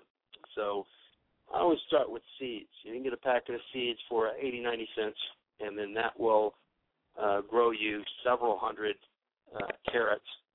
You start the seeds yourself. You also get a jump on the the growing season too, because you can start them uh, inside. Doesn't have to be in your house. It could be in your garage, anywhere that it's not freezing. You can start the seeds uh, in a protected, in a, a temperature protected area, and get them growing. And you can buy the little, uh, the little seed beds. You can get those pretty cheap, or you can just, uh, you can usually go to some kind of gardening place and get the. Uh, they'll usually have stacks of them that they're throwing away, so you can go by there and ask them for those. You can use those to start your seeds, and uh, you know you can even uh, you can buy a uh, little shelving rack and put it up in your garage and start your your seeds there so that they're ready to go out into the ground after the first frost. I mean after the last frost. The carrots are easy to grow. Uh, one thing that if you uh, with the carrots is because you're growing this long root, if you if you have soil that is uh, rocky or or hard or compacted, then it's gonna it's gonna affect the way the root grows. It could uh, end up uh, crooked or stumpy or, or something like that. Uh, it's not going to affect the taste. It's not going to taste the same. It may just look uh, weird or unsightly. Uh, so make sure that your the soil is very frangible, very uh, uh, that you've worked it really good and you've removed uh, the rocks and stuff like that from it, so that the root has a chance to grow to its full length without uh, without hitting something or getting stumped up. Uh, there are several varieties that uh, uh, that gardeners will recommend. Things like uh, Scarlet Nantes, uh, the Danvers Half Long, and Sweet Treat are all uh, pretty popular varieties. Beans beans. I, I love beans, and uh, and I, I think they're really uh, they they look to me they look very beautiful when they're growing. And this is uh, these are pole beans. Uh, once again, you can start your seeds indoors and then uh, plant them after the last frost. Now, one thing about beans, if you're growing pole beans, uh, which are the almost the varieties that I like, if they're pole beans, even if it's a, a bush bean, you're still going to need something for them to grow on. You'll need uh, for the for the vine beans, for the pole beans, you need some type of a trellis for them to grow on, and it's, that's not that hard to do. Uh, you can plant them uh, around the outside of uh, like a cylindrical wrap of chicken wire, or you can just uh, you can run uh, four or five strands of uh, of heavy string or something uh, along the uh, uh, the line of beans that you're growing in, and then train them up onto the uh, the strings for trellis. uh, some of the popular varieties that folks use are uh, Kentucky Wonder and Contender. You'll need to look uh, in your area, in your zone, because uh, uh, a lot of uh, a lot of the best varieties are varieties uh, that have been worked out for specifically for your zones, for your areas. It's very easy to find out what area you're in. Just uh, just Google uh, uh, growing zones, and it'll show you where you are and uh, what dates you're supposed to use for planting and stuff like that. When you get the Farmer's Almanac, uh, you know they put that out once a year, and and it has a lot more uh, it has a lot more inf- uh, information in it than just growing stuff. Uh, I would recommend uh, that everybody purchase the you know a, a farmer's almanac every year. Cucumbers, uh, cucumbers are great. Uh, they're easy to grow. Uh, they don't take a lot of maintenance. Uh, one thing though is that they are they are going to be susceptible to frost. So make sure that uh, that the last frost is passed and there's not been any danger of frost is over because they're not going to do well if you put them in ground and they and a frost hits them. Uh, and uh, they will take up a little bit more room because they're a vine crop and they're going to spread out.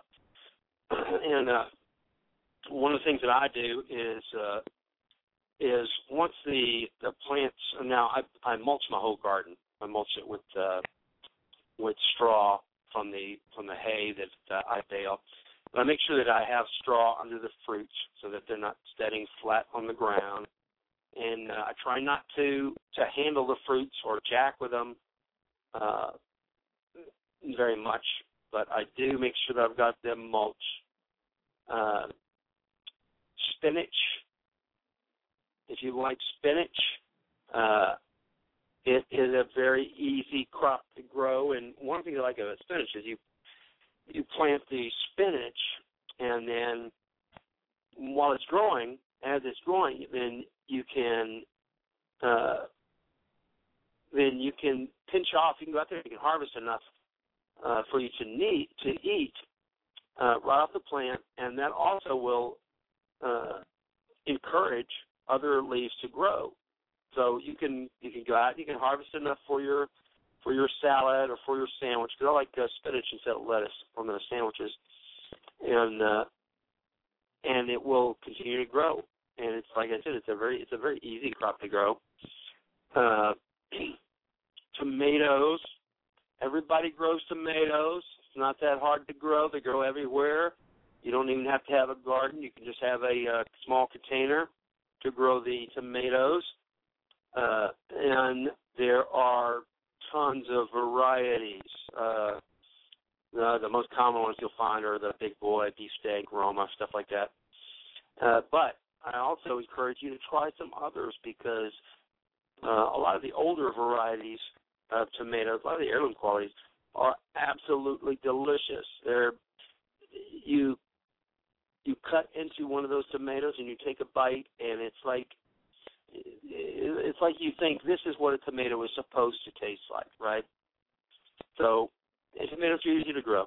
They're they're almost foolproof. Uh, you do have some some things that uh, that mess with them, but they really are easy to grow. Uh, radishes. Uh, I like radishes. I mean, a lot of people don't, but I, I do like radishes. Uh, I like them in salads, and I like them. I like them on sandwiches too. Uh, you just take the radish and you slice it uh, paper thin, and uh, put some salt on it on your for your sandwich. It's uh, easy to grow, and you can also for the for the radishes they're they're going to grow pretty easily, and uh, and you can plant these seeds directly uh, into your garden. You've just got your radish area. You plant the seeds directly into the garden. You can plant, you can overplant them just a little bit, and when they start coming up, you can uh, you can uh, pinch off. Where there's too many, you can pinch off some of them to kind of thin the the uh, the line of radishes out, and uh, and you can plant uh, directly into the uh, into the soil in early spring. Try and make sure that uh, that you're that you're close enough that uh, they're not going to hit a hard frost right on your uh, right when the leaves first come out. Peppers, everybody loves peppers, and uh, and they are they've got to be one of the easiest crops to grow uh, especially the bell peppers and stuff like that, but also things like uh, uh, the cayenne peppers, the uh, uh, uh, any of the hot peppers. Uh, I usually devote uh, usually about uh, oh, I'd say about 40 square feet uh, to peppers, and uh, on a good year, that's way more than I can eat. That 40 square feet will make. Uh, it has at times made uh, up to 15 gallons of peppers, and uh, you can you can get these starter plants at, at almost any of the nurseries. I, I still recommend that you find some of the seeds you like, start the seeds uh, early indoors, and have them ready to go after the first frost. Squash, another vine crop. Uh, well, it's not really a vine, but it, it looks almost like a vine crop when it's growing. and uh, I like squash. Uh, and squash is a good. It's a it's a good easy plant to grow, good easy vegetable to grow. Uh, and once again, with it, uh, I make sure that I mulch it good so that the fruits aren't uh, sitting directly on the soil. Now, one of the things about squash is it doesn't uh, it doesn't like a lot of wind. It's got these really big leaves on it on these long stalks, and the wind causes them to flop back and forth and twist and turn. And the squash plant doesn't like it, so make sure that uh, when you're when you plant your squash, try and make sure that you have it uh, in a per- wind protected, or if need be, uh, set up some protection for it. And you can set up a uh, like a piece of cardboard or uh, or some of the uh, the foam core stuff that they the signs that they have for the election stuff. Set up something like that that you can use to protect it from the wind. Uh, and then herbs. There's plenty of herbs that uh, that are really easy to grow. Things like uh, peppermint and any of the mints are really easy to grow. Basil uh, is real is easy to grow. All of the herbs are, are really pretty easy to grow, and you can sow those seeds too directly into the uh, the garden in uh, uh, in early June, you know, like in a sunny, well drained portion of the garden, and uh, and those are going to be uh, easy plants to grow. Uh, let's see, uh, like I said, the mint, the the mints are uh, are pretty easy to grow. As a matter of fact, it, it's mint is one of those things that uh, can very quickly get away from you and uh, and try and take up the whole garden if you're if you're not uh, watching it and uh, it loves to spread. Uh, if you're going to plant mint, I would say plant it in like a in a little area of the garden. I try and plant it. Uh, I've got a big raised bed uh, that's cement. I try and make sure I keep it uh, down in one of the corners, so that at least I at least I have it contained in in two directions. Uh, but the mint uh, goes great with a lot of a lot of different recipes and a lot of different drinks you can put the fresh mint in uh, in a lot of different drinks and lemonades and uh, there's there's just a lot of great things you can do with the mint uh, and ice cream too. I don't like it in ice cream, but I, but the kids do. Uh, and then the mint, the oil from the plant uh, is supposed to be good for like warding off mice and deer. So you could plant that, uh, you know, on the exterior edges of your of your garden to try and keep the uh, the deer out. Uh, garlic, garlic is a is a really pretty easy crop to grow. Uh, and I've got a bunch of wild garlic that is uh, uh, that is down in the, the front of my property, and it goes uh, from one side of the front fence to the outside. The only problem I have is that people will stop and and raid the garlic that's in the in the right of way in the ditch. And I, you I'll see them occasionally. I'll I'll try and tell them like, look, don't don't take it all. Leave some so that it'll keep growing. But uh, it's hard because uh, I can't tell them what to do because it's in the right of way. Uh, if you uh, if you plant them, like I said, they're they're they're easy to grow. They they basically will take no. They don't need any handling. They'll grow just about anywhere. Now, if you plant them in a rich soil, you know, in a nice uh, rich loose soil, and you and you regularly water them, the uh, the cloves will produce, you know, nice big uh, bulbs. But if it's if the plants are in a, like a little bit more of a compacted soil or it's a little bit drier, uh, a lot of times that leads to the smaller cloves. But a lot of people like the smaller cloves. They they will have you know a more of a stronger taste. Uh, so, but either way, you know it's good to go. Uh, and one more thing about the beans. We're talking about green beans a while ago, and I mean about pole beans. Uh, but the green beans, the have the the added uh, that uh, they are they are uh, they catch nitrogen from the air, right? Instead of the soil. Instead of taking the nitrogen that's in the soil, pulling it out use it, the green beans will fix nitrogen from the air, right? So not only that, but they take the excess and they uh, they will put that into the soil.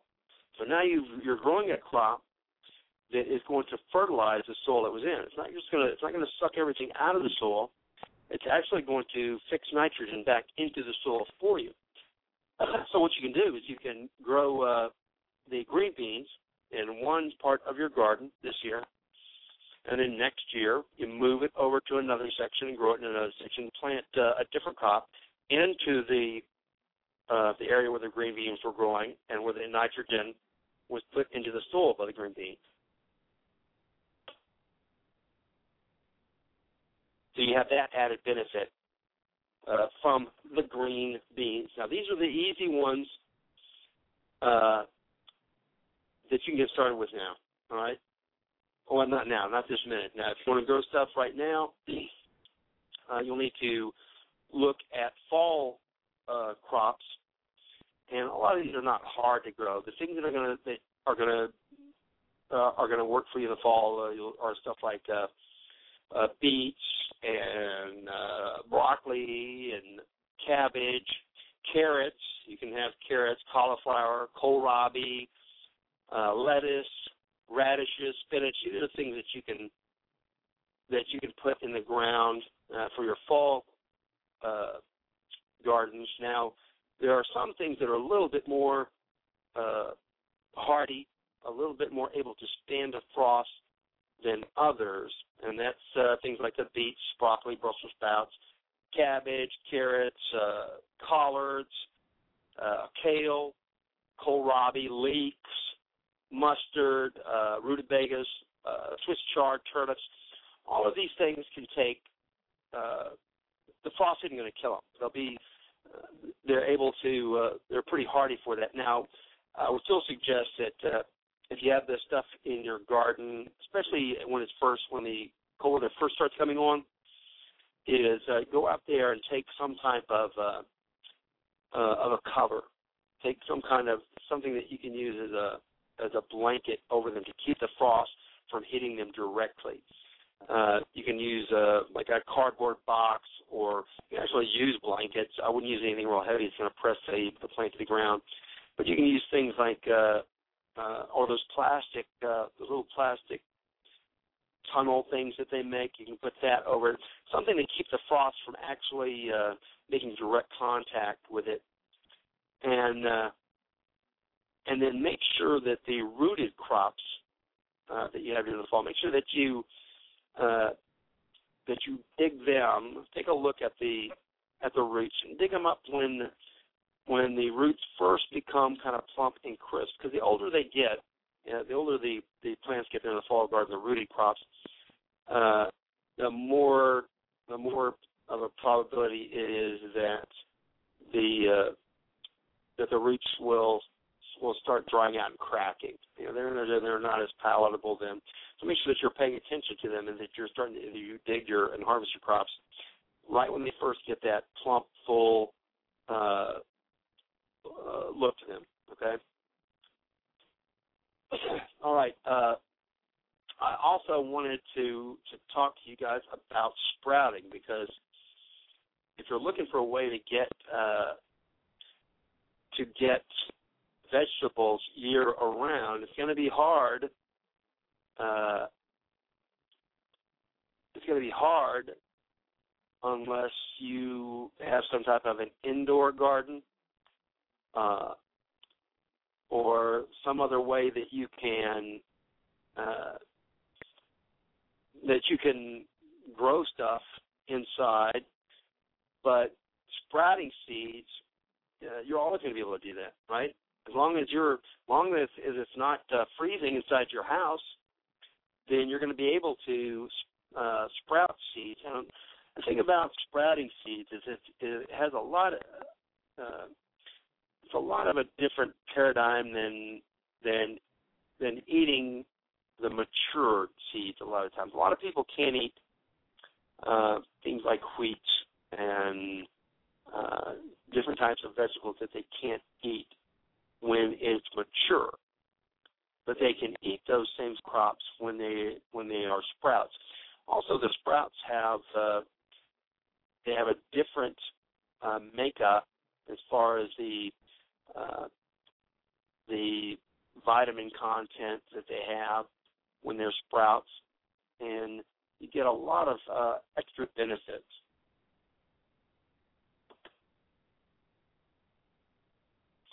Not only that, but uh, you've the from dry seed to uh, having a thick uh, wad of sprouts on your sandwich uh, is only uh, a four to five day process. So it doesn't take that long. Uh, you can you, you can you can make them very easily. You make them on your kitchen counter.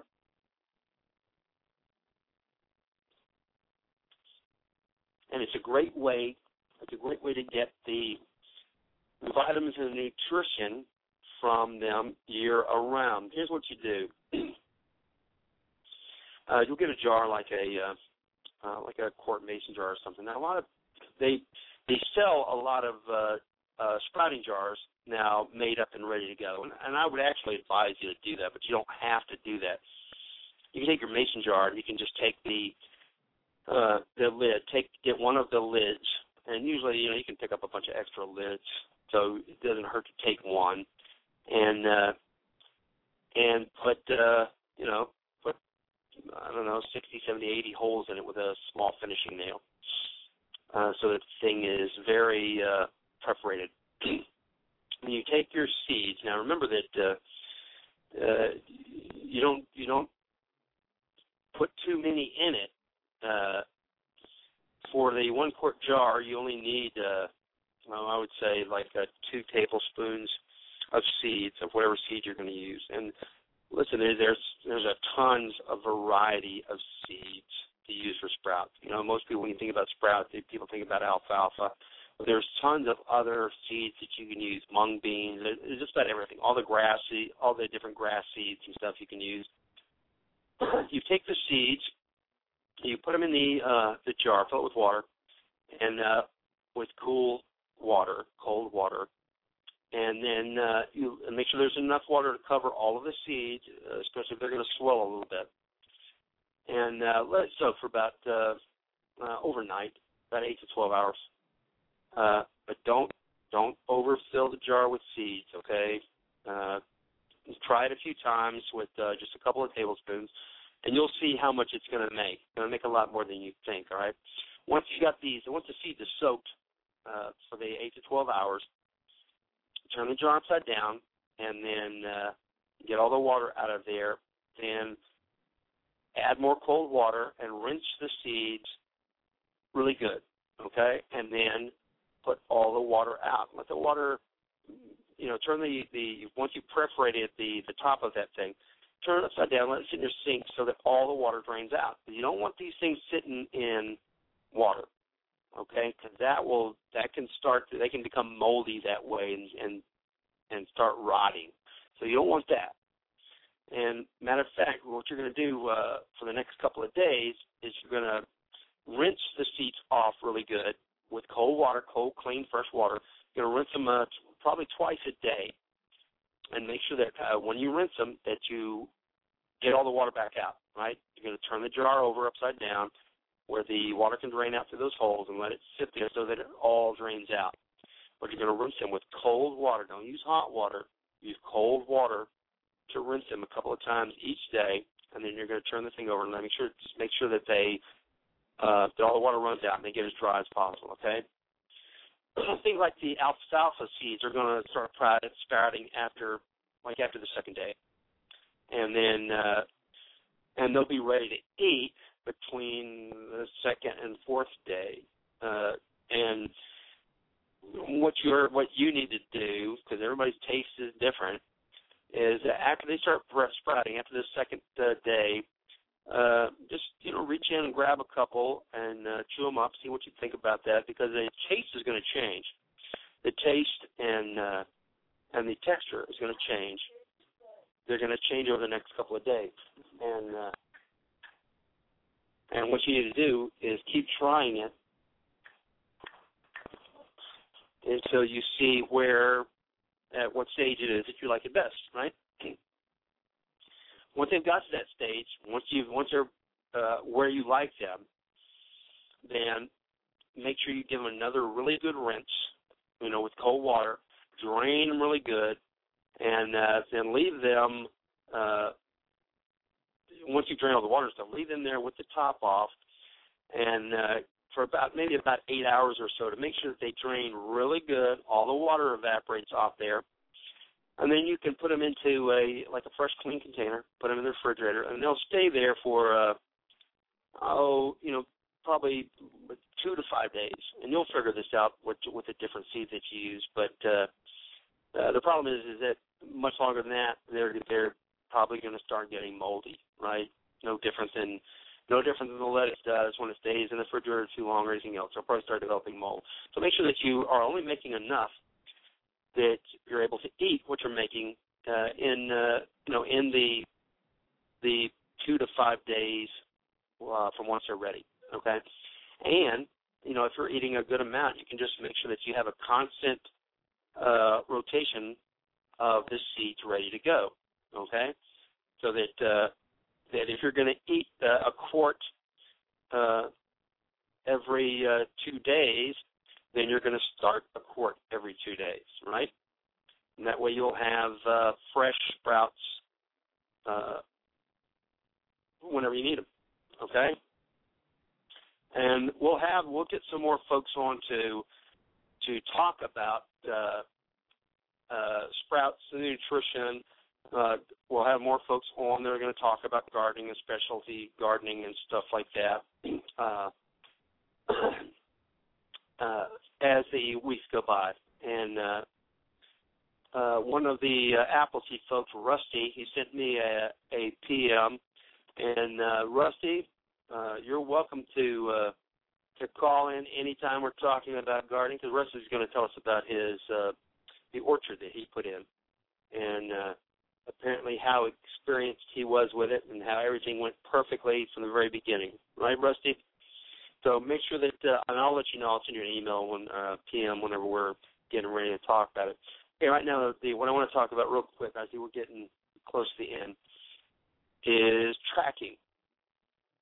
And I want to let you know that tracking is very important skill to have, especially in times of crisis uh, I think tracking is a, is a skill that you could use at any time.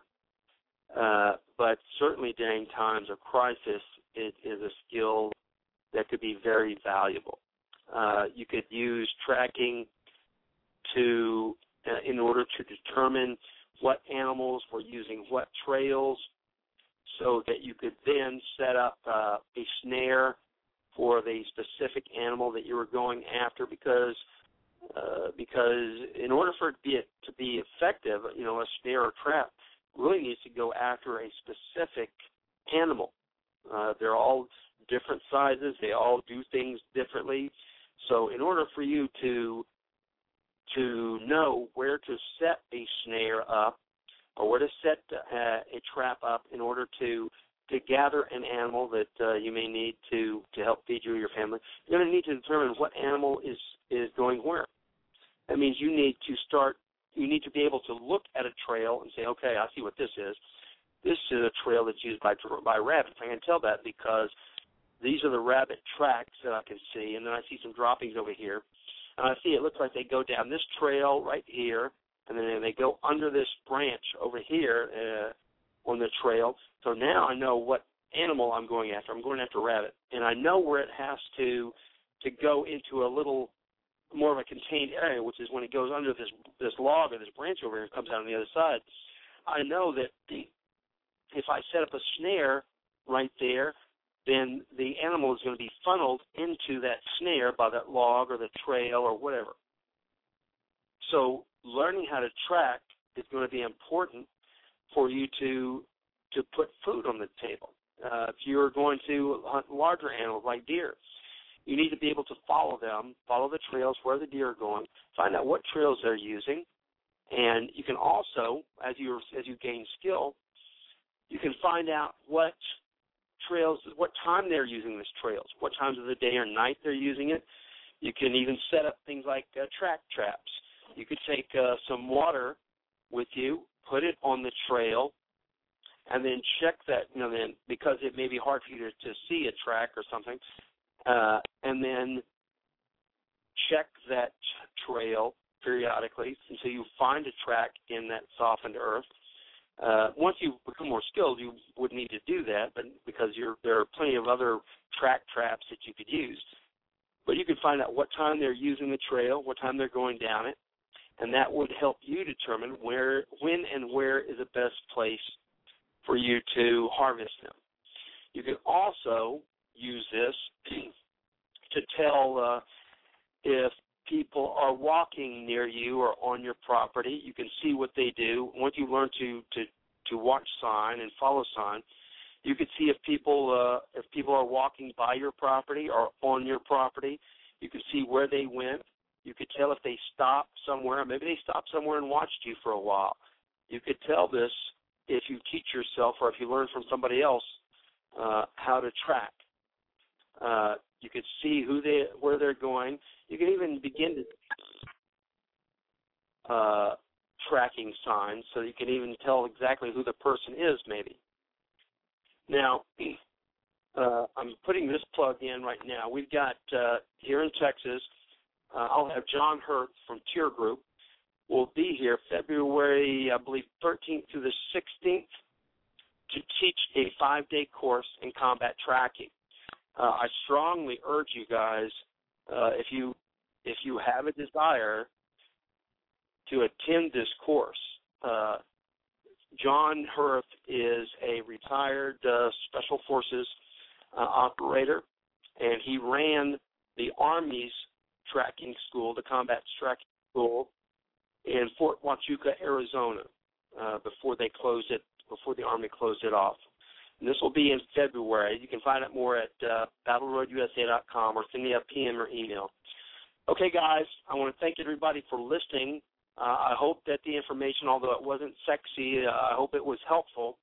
And then we'll see you guys again uh, next uh, Thursday, 7 p.m. Central Time. Uh, until then, uh, God bless you guys and and keep you. And and keep on uh, keep on safeguarding freedoms and liberties that make this nation